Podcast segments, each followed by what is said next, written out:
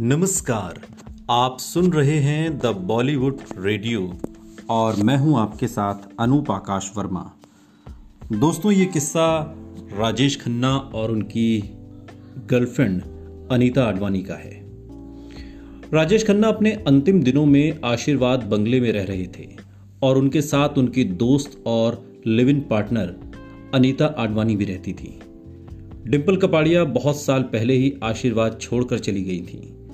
राजेश खन्ना जब अपनी बीमारी के अंतिम दौर से लड़ रहे थे तो उनसे मिलने कभी मुमताज़ तो कभी अंजू महेंद्रू आती रहती थी। काका की दोस्त अनीता का दावा था कि मई 2012 में जब राजेश खन्ना की तबीयत एकदम नासाज हो गई, तब उनका परिवार उनसे मिलने आने लगा था।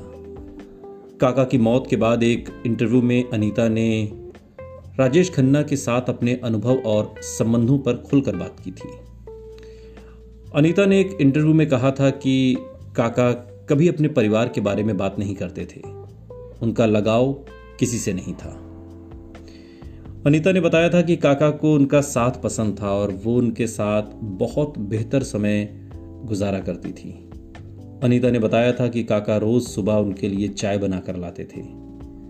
अपने और काका के बीच के संबंधों का खुलासा करते हुए अनीता ने बताया था कि काका ने एक बार उन्हें मंगलसूत्र भी भेंट किया था।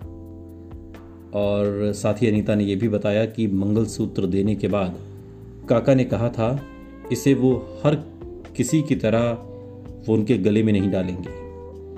अनीता ने बताया था कि काका ने उनके लिए एक कंगन भी बनवाया था।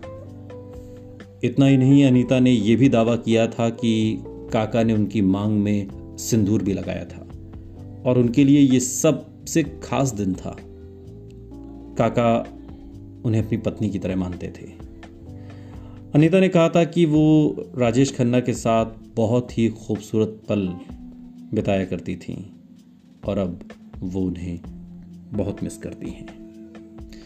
राजेश खन्ना के संबंध कई बॉलीवुड एक्ट्रेस और बाकी लोगों के साथ रहे।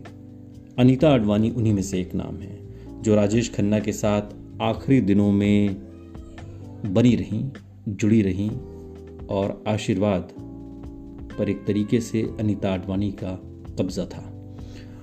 राजेश खन्ना की मौत के बाद अनीता आडवाणी ने आशीर्वाद पर दावा भी बोला, लेकिन राजेश खन्ना ने अपनी संपत्ति न डिम्पल कपाड़िया को दी, न अंजू महेंद्रू को, न अनीता आडवाणी। उन्होंने अपनी सारी संपत्ति अपनी दोनों बेटियों के नाम कर दी थी। सुनते रहिए द बॉलीवुड रेडियो। सुनता है सारा इंडिया।